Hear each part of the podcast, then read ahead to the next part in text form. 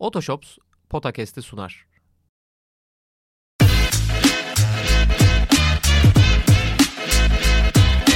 Potakast.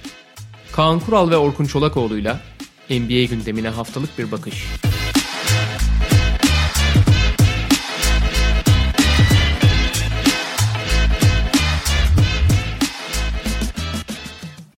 Merhaba, Otoshops'un sunduğu podcast'e hoş geldiniz. Kaan Kural'la birlikte NBA'de geçtiğimiz haftanın gündemini konuşacağız ve tabii o gündemin ilk başlığı Toronto Raptors'la New York Knicks arasında yapılan takas. Onun dışında da bu sürede bize göre öne çıkan takımları konuşacağız. Hoş geldin Kaan abi. Hoş bulduk. Şimdi sana bir sorum var. Daha önce bunları biraz konuşmuştuk ama araç satarken evrak işleri, ilan işleri senin de çok gözünde büyüyor mu? Abi her zaman büyüyor. Yani evrak işleri aslında yani bir derece gene daha kolaylaştı artık noterde de. Abi ilan ver, satıcıyı bul, değerini satmaya çalış. Hele piyasalar böyle düşüşteyken şu anki gibi çok zor işler onlar. Yani süreçler ve emin de olamıyorsun. Parayı ne zaman alacağın hani net olmayabiliyor. Valla ben Otoshops'a sattım biliyorsun Ekim başında. Evet. Yani hakikaten işte sabah gittim anahtarı verdim otele gittik. öğlen falan da öğleden sonra bir, bir buçuk saat sonra param bankadaydı. Daha daha rahat ve daha iyi bir süreç. E, değerine 3 aşağı 5 yukarı değerinde olduğuna da inanıyorsan dünyanın en rahat işi yani. Süper. Yani şey yaptın sen de ondan sonra. Çok hızlı bir işlem e, şeyinden sonra. Benlik bir durum yoksa kaçıyorum. Aynen. Abi zaten bu para da bankada bir gün durdu. Gidip hani başka araba aldım bu parayla da. Yani sonuçta hakikaten dünyanın en kolay işi oldu ya öyle söyleyeyim. Benlik bir şey yoksa çıkıyorum abi. Evet, Otoshops Nakit araç satış işlemlerinizi sizin adınıza hallediyor ve aracınızın değerini aynı gün içinde hesabınıza aktarıyor. En yakın Otoshops yetkili satıcısına uğrayarak aracınızı anında satabilir, e, anında ve değerinde satabilirsiniz. Bire birebir tanığım burada. Birebir tanığım. Evet şahit var. O yüzden buyurun. E, şimdi aracını satan iki takımla başlıyoruz. Toronto Onlar ve New York. Onlar takasa girdi abi takasa. Onlar takasa girdi evet. Sana direkt takasa girdiler. takas destek programı var ya şirketlerin şey Toronto sahibinden kullanılmış fizikli kanat OG Anunobi belli ölçüde üçlük atar. Onu zaten uzun süredir takas etmeye çalışıyordu. New York Knicks de Tom Thibodeau'nun yıpratarak kullandığı oyunculardan Emmanuel Quickly ve R.J. Barrett'ı yolladı. Tabii Toronto Raptors'tan Precious Achiuwa, Malachi Flynn de e, New York'un yolunu tutmuştu. Draft hakkı alışveriş de var ama çok minik düzeyde. Aslında minik derken hani onu da söyleyelim bu seneki Detroit'in ikinci tur hakkını aldılar ki o geç bir birinci tur hakkı gibi bir şey oluyor. Yani muhtemelen 31 ya da 32. sıra olacak. Doğru yani o da var. Evet. İkinci tur ama e, iyi bir ikinci tur diyelim. Evet evet ve hani zaten Toronto Raptors'ın Anunobi'yi takas etmesi an meselesi olarak görülen bir şeydi. Yani bunu hatta geçtiğimiz haftalarda da Podcast'te ekstrada da konuşmuş olabiliriz soru üzerine. En takas ihtimali yüksek takım olarak gözüküyordu. Oyuncu da Anunobi olarak gözüküyordu içlerinde. Fakat belki başka takımlar daha çok öne çıkıyordu diyebilirsiniz. Ya da farklı bir karşılık alması belki Toronto Raptors'ın bekleniyordu. Bunu da söylemek mümkün. Ama yani takımın şut atabilen top yönlendirici konusundaki sıkıntısı Emmanuel Quickly'yi çok değerli hale getiriyor. R.J. Barrett da yani bilmiyorum biraz komik geliyor olabilir insanlara belki ama Toronto açısından bunun cidden kıymeti var. R.J. Barrett Toronto doğumlu yani sadece Kanadalı değil Toronto doğumlu. Resmen evladını getirdiler Toronto'nun. Ve gerçekten yani Barrett için de bir Barrett'ın ne kadar psikolojisinin sallantılı bir oyuncu olduğunu artık anladık çünkü. Yani belli ölçüde beklentinin altında kaldı belki ama Toronto'ya çok daha sevileceği, destekleneceği bir yere evine dönmesi R.J. Barrett'a da gerçekten olumlu anlamda epey etki edebilir. Toronto da bu yönden düşünmüş olabilir. OG Anunobi'nin zaten New York'a ne kadar oturacağı ve New York'un e, ne kadar fazla ihtiyacını karşılayacağı hem kağıt üzerinde görülebiliyordu hem de maçta da Minnesota maçında seninle birlikteydik ve çok net biçimde daha ilk maçtan e, takıma neler getirebileceğini gösterdi. Ya bir kere şey çok ilginç. Bu iki takım mahkemelik biliyorsun. Yani evet. E, ki yani NBA tarihinde çok nadir olan bir şey iki takımın mahkeme gitmesi. Çünkü genelde bu NBA çatısı altında kendi hukuk düzenleri içinde ve kendi e, yönetmelikleri içerisinde düzenleri. Yani NBA çatısından çıkıp mahkeme düzeyinde bir takımın bir takıma mahkeme verdiği çok nadirdir NBA'de. Yani New York inat etti verdi Toronto'yu. Gerçi o biraz James Dolan'ın bastırmasıyla alakalı. Yani kulüpler arası değil biraz James Dolan'ın inatçılığıyla alakalı. Ama ne olursa mahkeme gittiler. Bu arada karşı dava da açtı Toronto bunun üstüne. Acayip. Ama tabii iş başka, iş başka durum oldu. ya OG Anunobi'yi biliyoruz. OG Anunobi abi bugün hani 30 takımın 30'unda da değişik ölçeklerde artı değer katabilecek çok özel bir oyuncu. Bir de hani şimdi bazı oyuncular var mesela LeBron gibi falan. Hani aldığın zaman takımı ona göre şekillendirmen gerekiyor. Ama bazı oyuncular işte Oğuzcan'ı mesela Durant de onlardan biri. Hani üst düzey oyuncularla kıyaslamak istiyorum. Alıp tak diye koyuyorsun abi. Zaten daha ilk işte Minnesota geldi ayağın tozuyla çıktı maça. Takır takır oynuyor çünkü hani öyle bir rolü var ki her şeye uyuyor. Ve Oğuzcan bugün 30 takımın 30'una da artı değer katar. Çünkü çift taraflı oynayan kanat, fiziksel kanat. Daha yani bu en geçer akçe şu anda. Hani bunu ne ölçekte, ne seviyede yaptığı en önemlisi. Bence o bir iki sene önceki savunma düzeyinden biraz geri, çok hafif de olsa gerilemiş durumda. Bence ligin en iyi dış savunmacısıydı. Artık o seviyesini biraz daha hala en iyilerden biri kesinlikle yani hani hiç tartışılmaz. Ama o zirvesinin bir tık gerisine düşmüş durumda. Bu, bu dönemde küçük küçük ufak tefek bir sürü sakatlık yaşadı. Hiçbiri çok ciddi olmamak kaydıyla. Bu da az da olsa endişe verici. Yani işte atıyorum bir oyuncu 3 2 kere dizinden sakatlanır çok endişelenirsin. Ama ufak seviyek sakatlar düzenli oluyorsa o da biraz endişe verici oluyor. Hı hı. Ama bunları bir kenara koyarsak da ya bir takımın her takımın yani 30 takımın hepsinin istediği, hepsinin ihtiyaç duyduğu, hepsine artı değer katacak. Ve açıkçası hepsinin de yani iki senedir çok peşinde olduğu bir isimdi. Geçen yıl takas döneminde 3 ya da 4 tane birinci tur hakkına karşılık verileceği söyleniyor. Yani süper yıldız gibi bir karşılık alınır deniyordu. Hatta 3 birinci tur hakkı verildiği söylendi söylentiler için ve kabul etmediği Toronto'nun. Bence büyük hata bu arada Toronto'nun geçen sene bu sakası yapmamış olması. Çünkü bu takımın artık bir yere gitmeyeceği belliydi ve artık o oyuncular bence Pascal Siakam da bu arada takas olacak da Pascal Siakam, Fred VanVleet ve OG Anunoby'nin hatta Gary Trent'in de geçen sene takas edilmemiş olması çok büyük bir yöneticilik şeyi hatası yani kesinlikle. Çünkü bu seneye geldiğinde OG Anunoby gene çok talep görüyor ama artık kimse OG Anunoby için çok büyük bedeller ödemek istemiyor. Çünkü adamın sezon sonunda kontratı bitiyor. Daha doğrusu bitmiyor da bir sene oyuncu opsiyonu var. Kesinlikle oyuncu opsiyonunu kullanmayıp serbest kalacağını herkes biliyor. Ve hani yarım yıl kiralık kimse almak istemiyor kalıp kalmayacağını emin olmak için. New York'un avantajı şu. Abi Ocanomi'nin menajeri New York e, New York genel menajeri Leon Rose'un oğlu. Orada da çok ciddi bir tuhaf çıkar çatışması falan filan var. Valla zaten orada Lakers Clutch'tan büyük bir birliktelik oluştu New York ve CAA arasında artık. Evet. Yani bu da biraz yavaştan Avrupa basketboluna dönmesin derim ben. NBA hiçbir zaman öyle problemlere sahip değildi. Bu Avrupa'da çünkü çok büyük problemleri biliyorsun. Menajer grupları tamamen her şeyi evet. idare ederler. Sen onlara dahil olmasan bile onların hükmüne biat etmek zorundasındır. Avrupa öyledir yani. Evet maalesef öyle.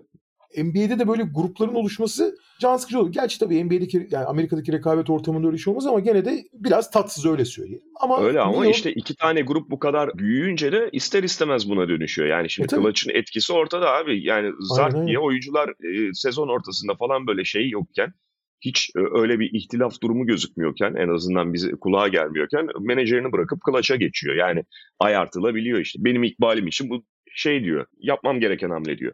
E, CIA falan da biraz öyle artık. Öyle ve doğal olarak yani kapitalizmin ve tekelciliğin doğası gereği bunların belli bir gücü de olacak ve bu güç artacak. Bakalım yani belki NBA bir süre sonra buna müdahale etmek yani bunları biliyorsun NBA ve Amerikan kapitalizmi rekabette hemen bölüyor bunları. Belki bölmeye Aha. zorlayabilirler. Neyse o ilerinin hikayesi. Ama sonuç itibariyle New York OG Anunoby'yi e, bu senenin ötesinde de tutabileceğini biliyordu. Ki hocanın bir açıklaması da var. New York olursa daha az paraya da razı olurum falan diye. New York istiyordu zaten. New York'a geldi o Giannobi. Onlar için önemli bir artı değer. Ve karşılığında ne verdiler? Şimdi Detroit'ten giden Detroit'in ikinci tur hakkı e dediğim gibi iyi bir ikinci tur hakkı ama öyle çok büyük fark yaratacak bir parça değil. R.J. Barrett burada kritik. Sen Toronto doğumlu dedin. Abi R.J. Barrett tam bir şey oyuncusu. Yani Abi üst düzey hedeflerin oluyorsa asla ve asla kadronda olmaması gereken türde oyunculardan. Çünkü yüksek volümlü, etkili sahada bir şeyler yapıyor ama bunları verimsiz yapıyor ve asla hı hı. ve asla bu verimin artacağına dair en ufak yani oyun stili itibariyle de işaret yok. Tabii ki oyuncular kendini belli bir zamandan sonra yeniden tanımlayabilirler. Yani şimdiden bundan cacık olmaz demek hiç doğru bir şey değil. Çünkü hala görece genç RJ Barrett. Ama oyun stili itibariyle, genel şut profili, genel yetenek seti itibariyle asla verimli olamayacaklar ve e, orta sıra takımlar için çok iyidir bunlar tamam mı? Yüksek volümde bir şeyler üretirler. iyi maçları. Bazen sezonu da biliyorsun çok iyi girmişti R.J. Barrett bir dönem. Ama evet. R.J. Barrett'le ilgili en büyük sorunu zaten. Bir iki maç belki bir ay falan gibi sürelerde inanılmaz şeyler vaat ediyor. Ama bunu sezona ve genele yayma ihtimali yok. Verimsiz abi adam. Yani yıllardır e, lig ortalamasının altında bir şut yüzdesi, gerçek şut yüzdesiyle oynuyor. Hem verimsiz hem de aşırı istikrarsız ve yani mor, morali en çok etkilenen oyunculardan biri bu düzeydeki Aynen. basketbolcular arasında. Aynen öyle ve abi üst düzey hedeflere yürümek için daha doğrusu her maçını ben onu hep söylerim abi. Şimdi orta sıra takımında olduğun zaman iyi günlerin fark yaratır. İyi gününde fark yaratırsın ve maçı kazandırırsın. Takımı başarır. Abi üst düzey hedeflere yürüyorsan yani her maçı kazanmak için sahaya çıkıyorsan NBA normal sezonda bu geçerli değil ama ben genel konuşuyorum. Yani hani futbol, basketbol pek çok branşçı. O zaman abi kötü günlerin belirleyici olur. Yani sen her gün belli bir standartın üzerinde oynaman beklenir. Real Madrid'de futbol oynuyorsan ne bileyim işte Fenerbahçe Beko'da basketbol oynuyorsan falan anlatabiliyor muyum? Yani hı hı. iyi günün önemli değil abi. İyi günün olur ne güzel ama kötü en verimsiz olduğun gün çok belirleyici olur. Her çünkü maçı kazanmak için çıkıyorsun sahaya. Ve R.J. Barrett de bunların, yani Russell Westbrook mesela bence bunların şahikalarından biriydi. Hep diyordum ya bir yere kadar götürür bir yerden sonra engel olur. R.J. Barrett onun kötü versiyonu gibi neredeyse. Ve bu yüzden de R.J. Barrett bir negatif kontrat aslında. Yani R.J. Barrett'ın kontratı her ne kadar çok ağır bir kontrat olmasa da negatif. En azından pek üst düzey hedefler için. Ama orta sırada oynayacaksan. Hatta tanking yapıyorsan iyi bile sayılabilir. Tanking de güzel de gösterir. Oynar mı oynar. Ama dediğim gibi uzun vadeli hedeflere giremez. Burada R.J. Barrett değil asıl mesela. Onun Toronto doğumlu olması falan belki bir PR şeyi yaratabilir. Ve Toronto zaten yeniden yapılanacaksa ki öyle olacak belli ki. Belki bir sene, bir iki sene R.J. Barrett hani artı değer katması da hedeflere gitmek için bir parça da olabilir. Ben onun hiçbir zaman e, üst düzey bir takım oyuncusu olabileceğine inanmıyorum en azından şimdilik ama dediğim gibi e, önümüzde çok ciddi bir değişebilir. Herkes değişebiliyor. Burada kritik parça Toronto nasıl aldığı parça Emmanuel Quickly abi. Şimdi Emmanuel Quickly hakikaten çok ilginç bir oyuncu. Oyunu bir kere çift taraflı oynuyor ki genelde böyle fiziksiz ve topla çok oynamayı seven, atmaya e, odaklı gardlar pek savunma tarafını beceremezler işin. Hı hı. E, ve çok da umursamazlar çoğu zaman hücuma. Tam tersi Quickly topa bas konusunda çok iyi. Çok konsantre. Gelişmiş bir Deniz Schroeder gibi aslında. Ellerinde Deniz Schroeder vardı ve ondan çok verim alamadılar. Yani hı hı. aldılar ama yeterli değil. Zaten Deniz Schroeder'in de devamlılığı büyük problem. Onun daha iyi versiyonu gibi ve potansiyeli de daha yüksek. New York'ta da çok sıkışmıştı Quickly çünkü takımda Jalen Brunson olduğu için Jalen Brunson'la yan yana da oynatamıyorsun. Tam alternatifi gibi. Yani e, evet. değerli ama onu kullanamıyorsun Jalen Brunson bu kadar oynarken. Yan yana da oynatamıyorsun. Çünkü Biraz ne kadar iyi savunmacı olursa olsun iki numarada savundurtamıyorsun fizik aynen, e, aynen. limitlere itibaren. Aynen. Topu, topu savundurman lazım. Evet. Ve abi yani belki Emmanuel Quickly bence potansiyeli de yüksek. Gerçekten üst düzey bir oyuncu. All-Star potansiyeli bile olabilir gelişimine bağlı olarak. Ama çok değerli bir oyuncu olabilir. Çok değer, artı değer katabilecek bir oyuncu olabilir ki zaten öyle de daha da fazlası olabilir. Abi belki de tüm NBA'de e, en yanında oynamaması gereken oyuncu Jalen Brunson. Yani gerçekten yanına en zor koyabilir. Belki de Trey Young da diyebilirsin. Yani Trey Young'ın takımında olsa da işi çok zor olurdu. Jalen Brunson'ın da öyle. Yani bu tak bu oyuncularla birlikte oynayamaz. Abi yanında olabileceği en iyi oyuncu kim? Herhalde Scottie Barnes ya. Evet. Çünkü eğer Toronto Raptors yeniden yapılanacaksa Scottie Barnes'ın yanında Scottie Barnes çünkü oyun kurucu oynatmaya başladılar. Hı-hı. Schroeder'in hani verimsizliği vesaire. Dennis Schroeder'in bu arada yedeğe geçmesi bence çok daha iyi oldu. Çok daha verimli oluyor o rolde çünkü. Daha kısa sürelerde daha kendini oynayarak oynadığı zaman.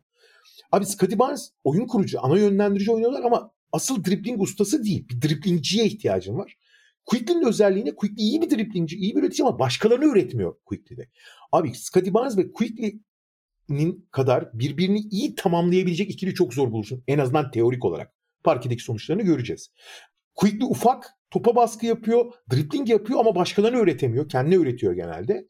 Scottie Barnes dribbling konusunda en azından top taşıma konusunda bir numarayı ama iyi top yönlendirici, fizikli birbirinin bütün eksiklerini tamamlıyor gibiler. Bakalım sonuçlarını göreceğiz. O yüzden Hani Quickly esas büyük ödül burada Toronto açısından. E, kontratı biten bir Ojianobi karşılığında da daha da fazla bir şey alamazlardı. Geçen sene bu takası yapmadıkları için de Masa Ujiri bayağı çok kötü iş yaptı diyelim. Evet. E, bundan sonra da bakalım Siakam nereye gidecek? Siakam da kesin gidecek. Çünkü sezon sonunda kontratı bitiyor. Geçen sene Fred VanVleet'te yaşanan rezaletin yaşanmaması lazım.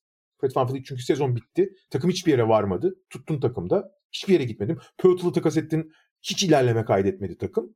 Ve Fred Van Vliet karşında hiçbir şey almadan gitti takımdan. Aynı şeyin Siakam'a da olmaması için e, en kısa sürede takas olacağı belli. Ama geçen sene yapsan neler alırdın? Bu sene yapsan ne alacaksın? Kontratı biten adamı kimse... Hele Siakam bir de şey dedi biliyorsun. e, kimseyle kontrat uzatmayacağım sene sonunda serbest kalacağım diye bir açıklama yaptı bir de yetmezmiş gibi. E, kimse yanına yaklaşmıyor şimdi yani. Şeyde de ya o öyle demek istemedi falan ee, New York tarafında da yani Anunobi'den bahsettik zaten. Bir de e, ilk maçta çok fazla oynamadı ama Precious Achiuwa da belli ölçüde faydalı olabilir onlar için. Çünkü e, Mitchell Robinson'ın sakatlığı sonrasında pivot yoktu takımda. Yani e, işte Hartenstein ilk beşe kaydı. Yedeği doldurmak gerekiyor. E, arada e, şey sakatlandı. Sim sakatlandı. Sims. Jericho Sims Bu arada sakatlandı. şey de tabii önemli. Mitchell Robinson olduğu senaryo değil. Mitchell Robinson da Jericho Sims de Schartenstein de potunun dibinde oynayan oyuncular. Biraz evet. çemberden uzak oynayan hiç uzunları yoktu. Açıva o açıdan da bir boyut katabilir. Tabii Açıva'da Açıva'nın da kendi istikrar sorunları var tabii. Yani tabii Açuva'nın da hani sonuçta Robinson, Hartenstein tipi bir katkıyı aynen vermesi imkansız fizik itibariyle. Yani Açuva kısa bir oyuncu. Ama ne olabilir? İşte yani Hartenstein Robinson'ın yerini dolduruyor burada. Arkada da en azından yine hücum rebounduna saldırıp orada etkili olabilen falan. Kısa olsa da atlet bir şekilde orada yerini alabilecek bir oyuncu bulmuş durumdalar. O anlamda sezonun kalanı için New York'a katkı sağlayabilecek birisi. Evet.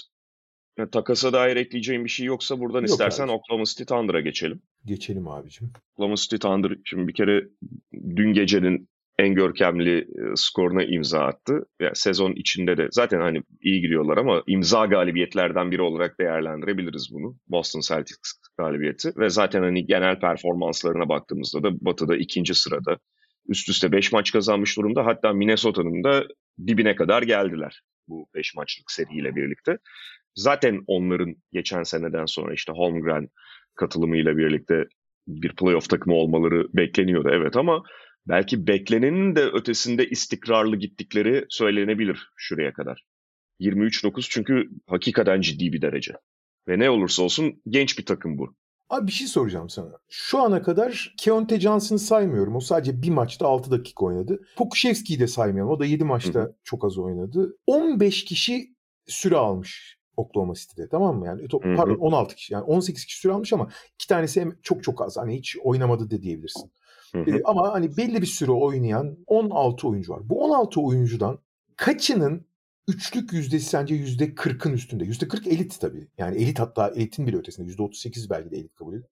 Yüzde 40'ın üzerinde üçlük atan kaç oyuncusu var sence Oklahoma City'nin? Biliyorsun bu, bu takım geçen sene spacing problemleri sebebiyle hani Isaiah Joe'yu çok ciddi bir rolde oynatıyordu. Hala oynatıyor da hı hı. Isaiah Joe dışında hani hiç güvenilir şutörü yok diye biliniyor ve ciddi şut problemi olan bir takım olarak addediliyor. Evet, evet. 16 tane ciddi süre olan oyuncudan kaç tanesi %40'ın üstünde atıyor? Şimdi tam miktarı şöyle hile yaparak önümü açarak verebilirim de ben şeyi söyleyeyim sana. Senin, ha, tahmini söyle abi. Ya tahmini şöyle ona yaklaşıyor. Abi şöyle ben tahmin etsem yani hı hı. şey 4 ya da 3 derdim abi. Biri de çok hani çok az oynadı. Abi 10 kişi ya. Abi evet ben şey söyleyecektim. Yani bir süre önce ben de kadro dökümüne bakmış olmasam ben de senin gibi tahminde bulunurdum yani. Çünkü takımda o algıyı veren oyuncu yok. Ama şey ulan bu takım hani çok verimli üçlük adı bilmem ne işte şey dökümü nedir falan gibisinden baktığında o 1, 2, 3, 4, 5 diye saymaya başladığında biraz fark ediyorsun daha çok. Abi 10 ya 10.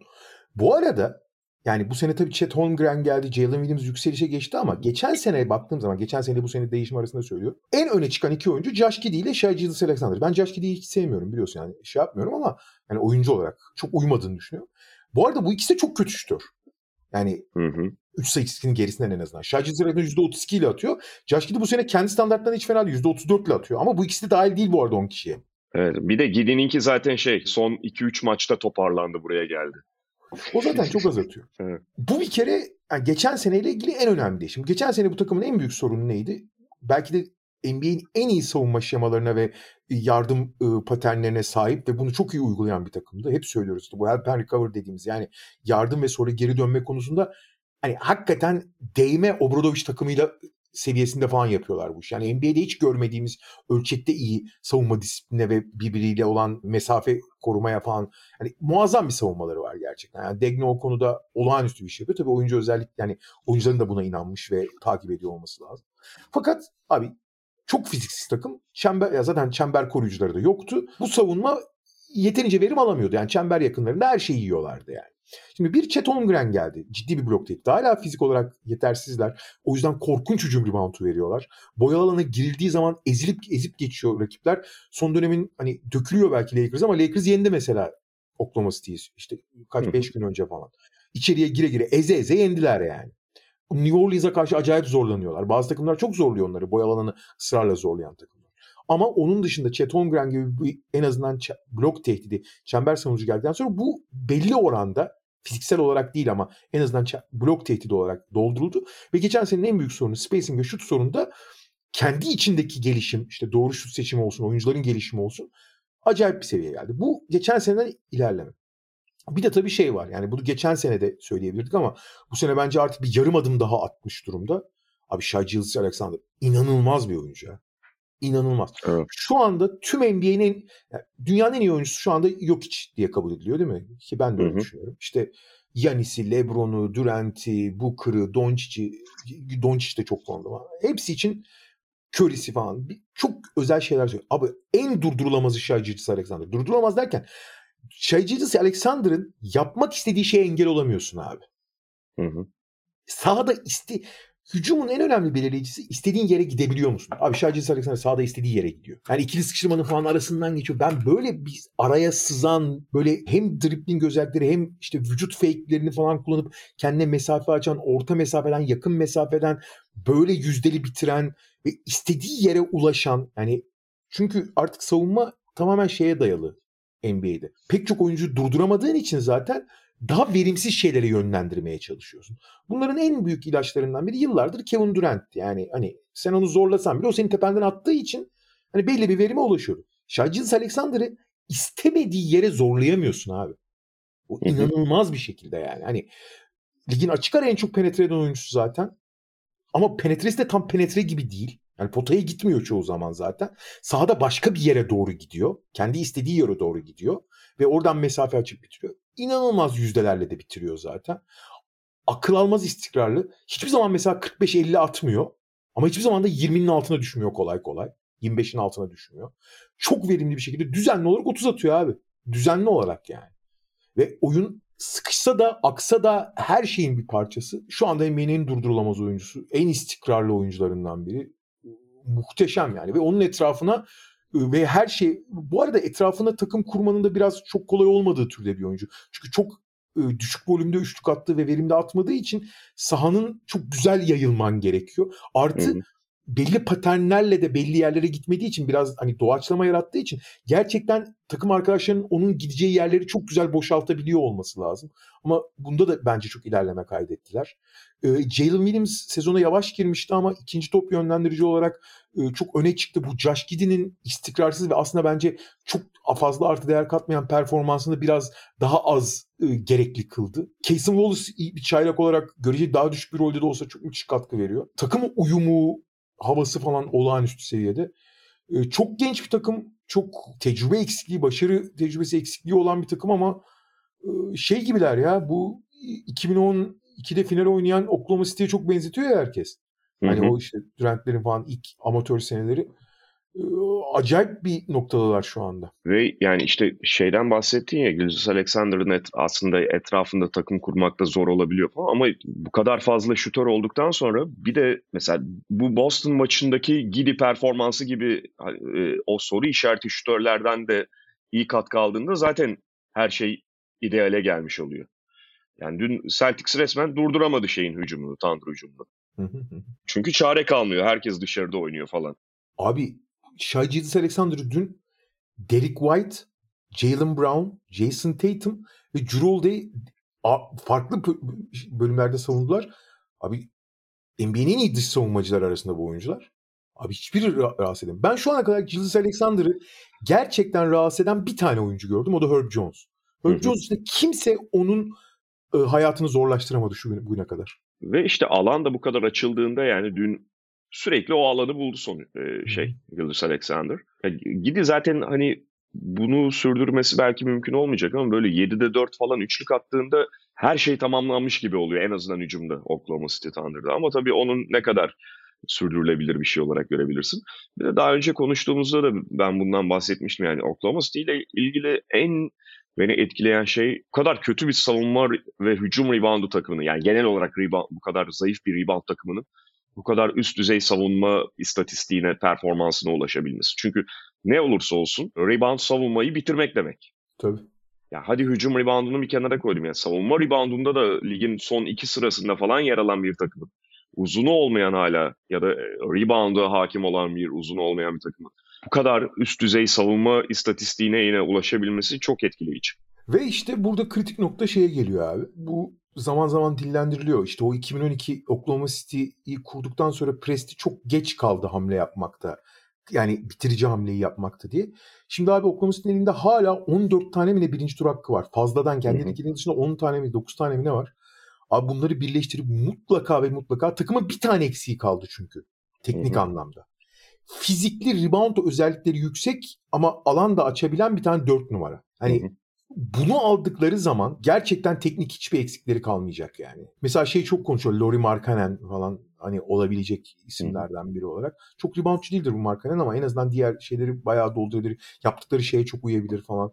Veya daha düşük profilde işte John Collins mesela olabilir belki bir ihtimal. Gerçi o çok şut sokamıyor ama yani ideal olarak bir Yanis profilinde bir oyuncuya ihtiyaçları var. Anlatabiliyor muyum? Ya da Yanis tabii çok ekstrem versiyonu ama Rebound özellikle fizikli bir dört numaraya ihtiyaçları var. Ellerinde sınırsız yani sonsuz sayıda e, draft hakkı var ve bu draft hakları artık oklaması için çok değerli olmamaya başladı abi. Çünkü kadroyu kurdun sen. Yani bu draft haklarının hepsini 80 takıma alamayacaksın. Kadro öyle 50 kişi abi, Amerikan futbol takımı değil bu abi. Sonuçta 10 kişi kadro var.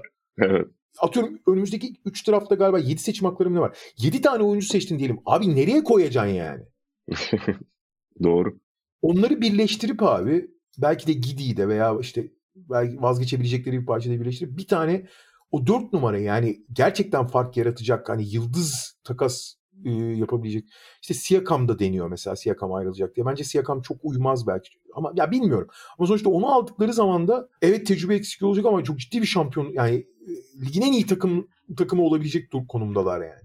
Hı hı. Siakam'ı ben de çok tercih etmem de tabii yani takasın içeriğine de bağlı biraz. Ne göndereceksin, neye ikna ediyorsun. Yani dediğin gibi çok fazla zaten ellerinde malzeme var böyle bir takas yapmak için. Ama ne olursa olsun Presti'yi de artık biraz tanıdık ve şey gaza da gelmez bir taraftan. Ama gaza gelmesi lazım bence ya. Bence gaza gelmesi lazım. Artık gaza gelme zamanı çünkü. Yok yani hani la, sadece şey olsun diye, yani laf olsun diye öyle e, çok tatmin etmeyen tipte bir oyuncuya gitmez öyle söyleyeyim. Doğru. Ama yani mesela atıyorum fırsat olsa mesela işte Utah'la iş yapılmaz. Deneyince adamın donunu alır da yani mesela bir Markanen'e 6 pik verebilecek durumda bence yani. Hı hı. Yani gereğin, gerekirse fazla para vermeyi fazla pik vermeyi göze alabilmeli bence Presti şu aşamada. Mesela atıyorum kim var mesela böyle rebound 4 numara diyebileceğin ve hani oyunda açabilecek falan üst düzey. İşte Markkanen örneğinden gittik diyelim. Mesela Markkanen'in bedeli şu anda bir genç oyuncu artı 4 pik midir mesela piyasası? Abi işte Gidi genç oyuncu 6 pik verebilir vermeli bence Oklahoma City. Onu Hı-hı. demeye çalışıyorum. Ben. Oyunu açabilen reboundçu 4 numara Kevin Love diyecektim abi. teorik olarak öyle yani. Gerçi öyle, Yan, öyle. Ya Yanis örneğini verdim. Yanis çok açamıyor ama Yanis'i şeyden barındırabiliyorsun. Çok oyunu açmasa da e, yani Chet Holmgren'le birlikte yayını oynayabileceği için söylüyorsun yani. Anladım. İdeali oyunu açabilmek. Oyunu açmak zorunda değil bu arada o kadar. Holmgren olduğu için evet. Peki Oklahoma City'yi kapatıp istersen şeye geçelim. Orlando Magic'le devam edelim. Ee, onlar da biraz düşüş içerisinde. Orada da şeyin tam tersi bir problem var işte. Ee, Oklahoma City'nin. Hiç şut atamıyorlar. Hiç. Bu arada Oklahoma City takım halinde ligin en yüksek yüzdeyle üçlük atan takımı. Evet. %40'ın biraz altında yani 39 küsürlü ve yani çok doğru şut seçiyorlar ama Orlando biraz önce de bahsediyorduk yayına girmeden şey değil mi 14 maçın 5'ini kazanabildi son 14 aynen, maçın. Aynen, aynen. Şeyi de söylemek lazım. Biraz yani bu 14 maç gerçekten sert bir fikstür. Doğru. bakıldığında. Öyle kolay maç üst üste denk gelmedi Orlando Magic'e. Ama ne olursa olsun onlar adına bir anlamda böyle şey oldu, test oldu ve gerçekten nerede durduklarını da biraz anlamış oldular bu periyotta. Limitleri daha belirgin hale geldi. Çünkü sezon başında da iyi giderken be, belki belli ölçüde iyi fikstürden faydalandıkları söylenebilirdi. Yani şu anda genel olarak kötü durumda değiller. Yani 19-14 işte doğuda 5. sırada zaten Miami Heat'le aynı derecede.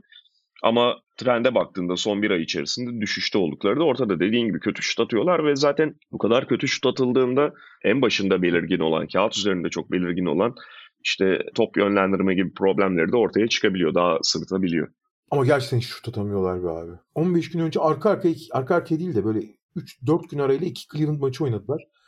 Abi birinde 26'da 7 üçlük attılar.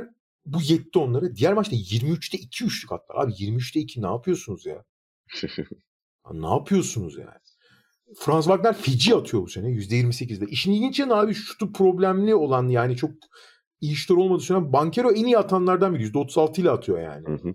Ama takım halinde ligin en kötü üçlük atan takım. Zaten çok az atıyor. Bir de az atıyorlar zaten atamadıkları için bir de kötü yüzdeyle atıyorlar. Abi 2024 basketbolunda böyle bir alan paylaşımı problemiyle oynayamıyorsun abi. Oynayamıyorsun. Onların şey stratejisi bence sezon başında hani takımlar da bütün NBA'deki rakipler de hani çok e, ritim bulmadığı dönemde şey çok etkiliydi ki hala bence belli bir etkinliği var.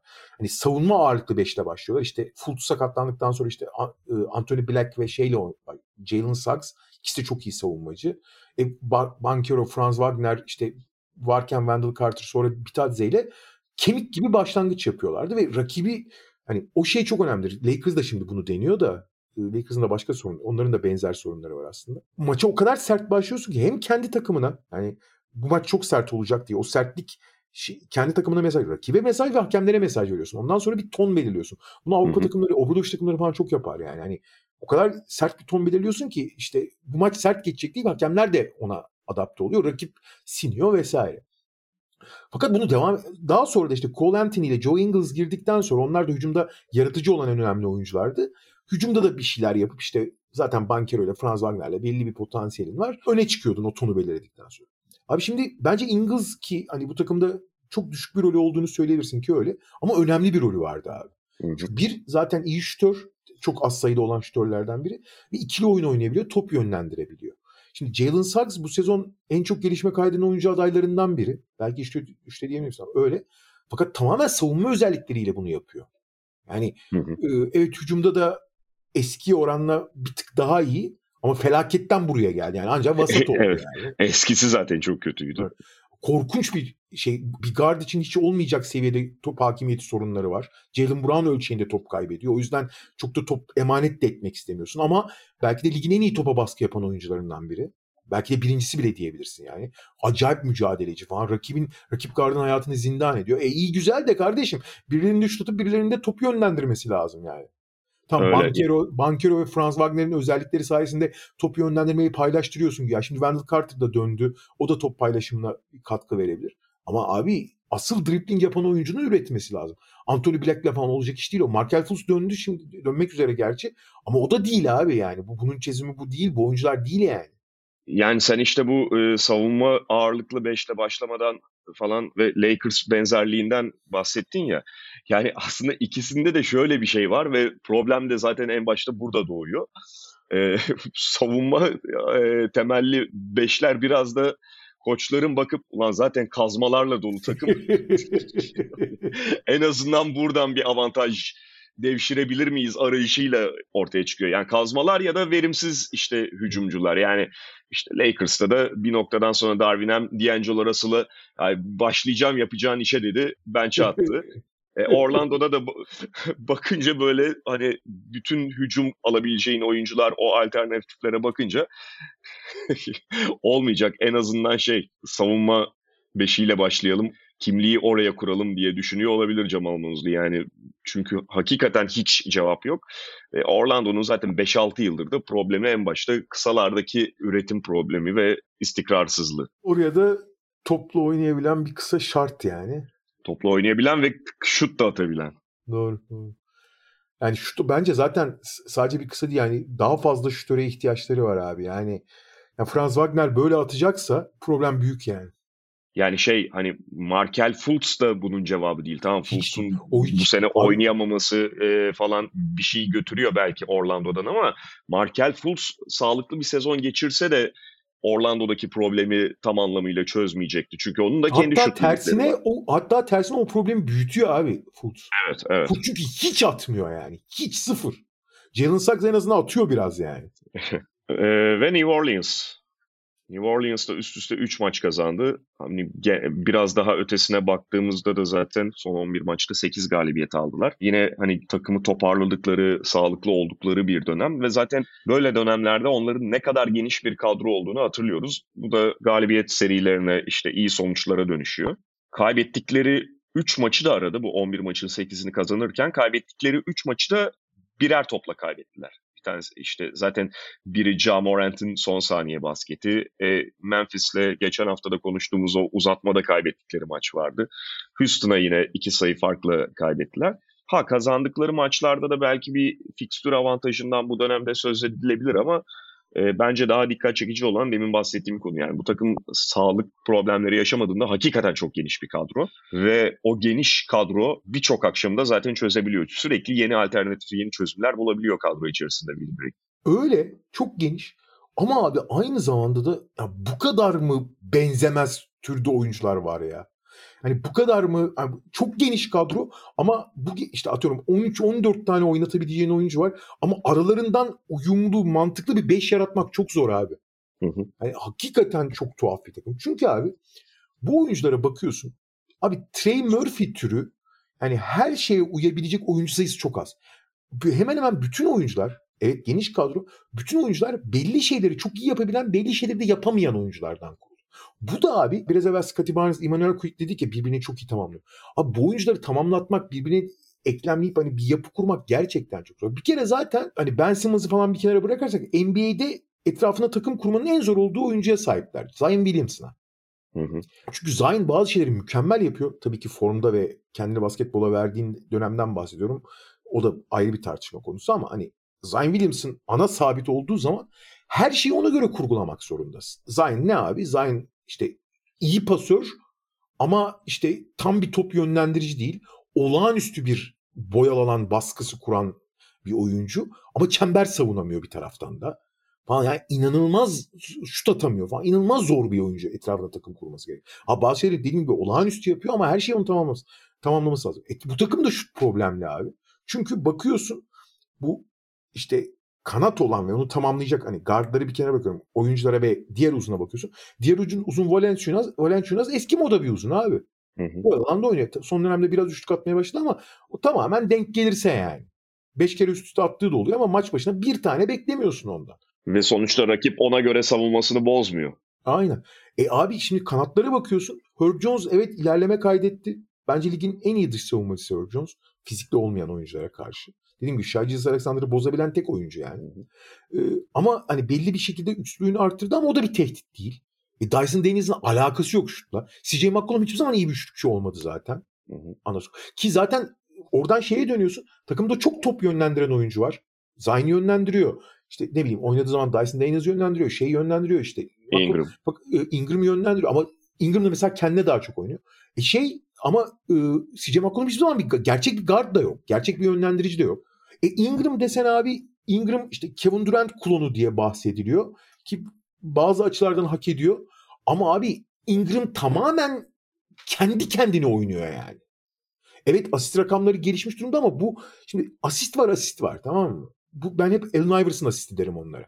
Yani işte kendini oynuyorsun oynuyorsun adamını geçiyorsun son anda bir tane uzuna veriyorsun o da smaç yapıyor. Şimdi bu değerli bir şey. Değersiz demiyorum. Çok değerli. Fakat bu oyunun akmasını sağlayan diğer takım arkadaşlarını dahil eden yani takım halinde bir şey üreten bir asist değil bu. Bu senin kendi yeteneklerinde yarattığın bir pozisyon, bir sistem değil yani. Hani Iverson asistiyle Jason Kidd asist arasındaki fark bu. Anlatmaya çalıştığım o yani. Anlatabiliyor muyum? E, abi tamam Ingram asist yapıyor falan ama bu takımın çalıştığı anlamına gelmiyor yani. Doğru space'inde doğru e, alan paylaşımıyla falan. Artı Ingram da zaten istikrarsız. Ingram bazen bir bakıyorsun abi hakikaten Durant klonu değil yeni Durant gibi oynayıp maçı da sürükleyebiliyor. Kaç tane kazan hani ben bu sene iki tane maçı bir tane anlattım bir tane tanık oldum. Tek başına maçı kurtardı abi. Bataki'den maçı yani. Ama bazı günlerde hayalet gibi yani. Hani var mı yok mu değil. Ingram'ın yani Ingram'la Zion'ın takımı bunlar değil mi? Ama Zion olduğu zaman takımın Zion'a uygun oynadığını görüyorsun. Hani oynamak da zorunda zaten. Zion öyle bir şey yok. Ama abi Ingram'ın bu takımın lideri olduğunu belli eden bir şey yok sahada. Anlatabiliyor muyum? Yani öyle bir düzen yok yani. Ingram'ın da bunda suçu var. Ama takımın da suçu var. Artık bu oyuncuların özellikleri de çok zor özellikler yani. O yüzden hani New Orleans'dan hangi gün ne bekleyeceğini bulmak çok zor. Senin söylediğin şeye geri dönersek bu oyuncular birbirini çok fazla tamamlamadığı için yani Willie Green'in eli geniş tamam mı? İstediği oyuncuyu oynatabiliyor. Ona göre şey. Fakat bir taraftan da bu iş çok zor abi. Hangi beşle hangi dakika sahada kalacağını kestirmek çok güç abi. Yani Billy Green'de de çok suç, bazen işte çok yanlış beşlerle sahada kalıyorsun. Abi çok da suç bulamıyorsun. Hangi beşin olacağını bilemiyorsun tam olarak yani. Hı hı. Çok zor takım abi. Çok zor takım yani. Ya mesela sağlıklıyken döndükten sonra Trey Murphy'nin kesin daha fazla oynaması gerekir diye düşünüyorsun. Çünkü Trey Murphy en uyumlu ya bu kadar uyumsuz adam arasında tek uyumlu adam. Evet evet senin az önce bahsettiğin gibi yani ve en iyi şutör takımın. Hı. Fakat mesela şeyi düşündüğünde e, kimin yerine Trey Murphy daha fazla süre alacak? Kimden süreyi alıp Trey Murphy'ye aktaracaksın sorusunu sorduğunda gerçekten bak o çok da yanıtı kolay bir şey değil. Hı hı. Düşün mesela ilk beşi. Yani kimden süreyi alıp Trey Murphy'ye biraz daha vereceksin? Yani kimden alacaksın? Ya şöyle şimdi mesela... Abi ki, yani teorik olarak Herb Jones'dan alman lazım. Herb Jones'dan almak hiç iyi bir fikir değil yani. Ha, işte o yani Herb Jones özellikle şutunu atamadığı günde evet hani çok o konuda bariz. Tamam işte bundan alacaksın Trey Murphy'ye vereceksin. Sen de ne biçim hocasın? Bunu mu düşünüyorsun dedirtebilir de. E, öyle değil abi. Herb Jones'un da en kötü şut attığı ya da hiç e, skor tehdidinin olmadığı günde bile bir katkısı var. Ve onu da Trey Murphy ile dolduramazsın.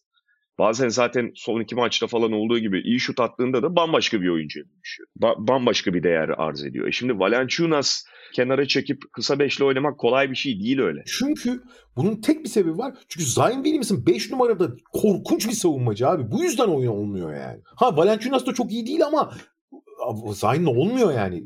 Zion'ı 5 oynatamıyorsun yani. Evet evet. O yüzden hakikaten zor. Neyse şey de döndü bu arada. Yani biz ikimiz de o konuda hep şeyi söylüyoruz. Yani Larry Nance bu takım için çok önemli. Çok fazla kesin, sakatlanıyor kesin. maalesef ama çok önemli. Çünkü Larry Nance mesela Larry Nance'lik uzunlarda o e, zorluğu belli ölçüde alabilen o kadro zorluğunu, uyum e, uyumlu parça bulma zorluğunu belli ölçüde giderebilen oyunculardan biri. İşte Aynen maalesef öyle. çok fazla sakatlık problemi yaşıyor ama şu sıra yine iyi durumda. Aynen yani söylediklerim birebir doğru. Biraz evvel Scottie Barnes Quick örneğini verdik. Hem Zaya'nın hem Valanciunas'ın çok iyi partneri olabiliyor abi o. Evet. Ee, o açıdan çok çok değerli, çok önemli ama hani kaç dakika kaç maç oynayacak gibi çok önemli bir soru işareti var tabii. Yani ben e, işte artık Nance nereye kadar sağlıklı kalabilecek, ne kadar sağlıklı kalabilecek konusunda çok pozitif konuşamasam da sağlıklı olduğu durumda hakikaten New Orleans'ı çok belki ondan bahsedilmeyecek. O hikaye, başarı hikayesi Larry Nance'le anlatılmayacak ama yukarı atabilecek oyuncu olduğunu düşünüyorum. Abi yani tam ilaç oyuncu. Şimdi New Orleans'ın kadrosunun uyumsuzluğundan ve hani tek yönlülüğünden ve işte problemlerine var. Şöyle bir problem de var. Kısa 5 diyorsun değil mi? Zion 5 oynayamıyor. Zion. Abi Zion 5 oynayamıyor. Zion'la ilgili en büyük sorunlardan biri. Artı hani Zion'ın 5 oynayamamasında senin bu kanatların çok zengin işte. Trey Murphy'ler, Brandon Ingram'lar, Dyson Dennis. Dyson Dennis'i 1, 2, 3, 4 istediğin gibi oynatabiliyorsun yani. Hiç şut atamaması gibi bir problemi olması dışında. İşte Herb Jones'lar bunların ve başta Brandon Ingram tabii. Esas problem bunların hiçbirinde 4 oynayamaması. Evet. Yani Zion'ı 5'e çıkaramıyorsun bunları da 4'e çıkaramıyorsun. Pek çok takımda abi Jimmy Butler'ı mesela 4 oynatabiliyorsun. Abi Tatum'u 4 oynatabiliyorsun. Normalde ideal üçleri işte belli fizik yani biraz fizik olarak karşılarsa 4 oynatabilirsin modern NBA basketbolunda yani. Abi e, New Orleans'daki hiçbir 3 numarayı 4, hiçbir kanadı 4 oynatamıyorsun yani. Oynatırsan çok büyük dezavantajla oynatmak zorunda kalıyorsun yani. Neyse en azından onların problemleri de şey artık Willie Green hoca maharetini göstereceksin diyeceğimiz şeyler. En azından geniş bir kadro var. Peki bugünlük konularımızın sonuna geliyoruz böylelikle. Otoshops'un sunduğu podcast'te haftaya tekrar görüşmek üzere diyelim. Hoşçakalın. Hoşçakalın. Otoshops Podcast'i sundu.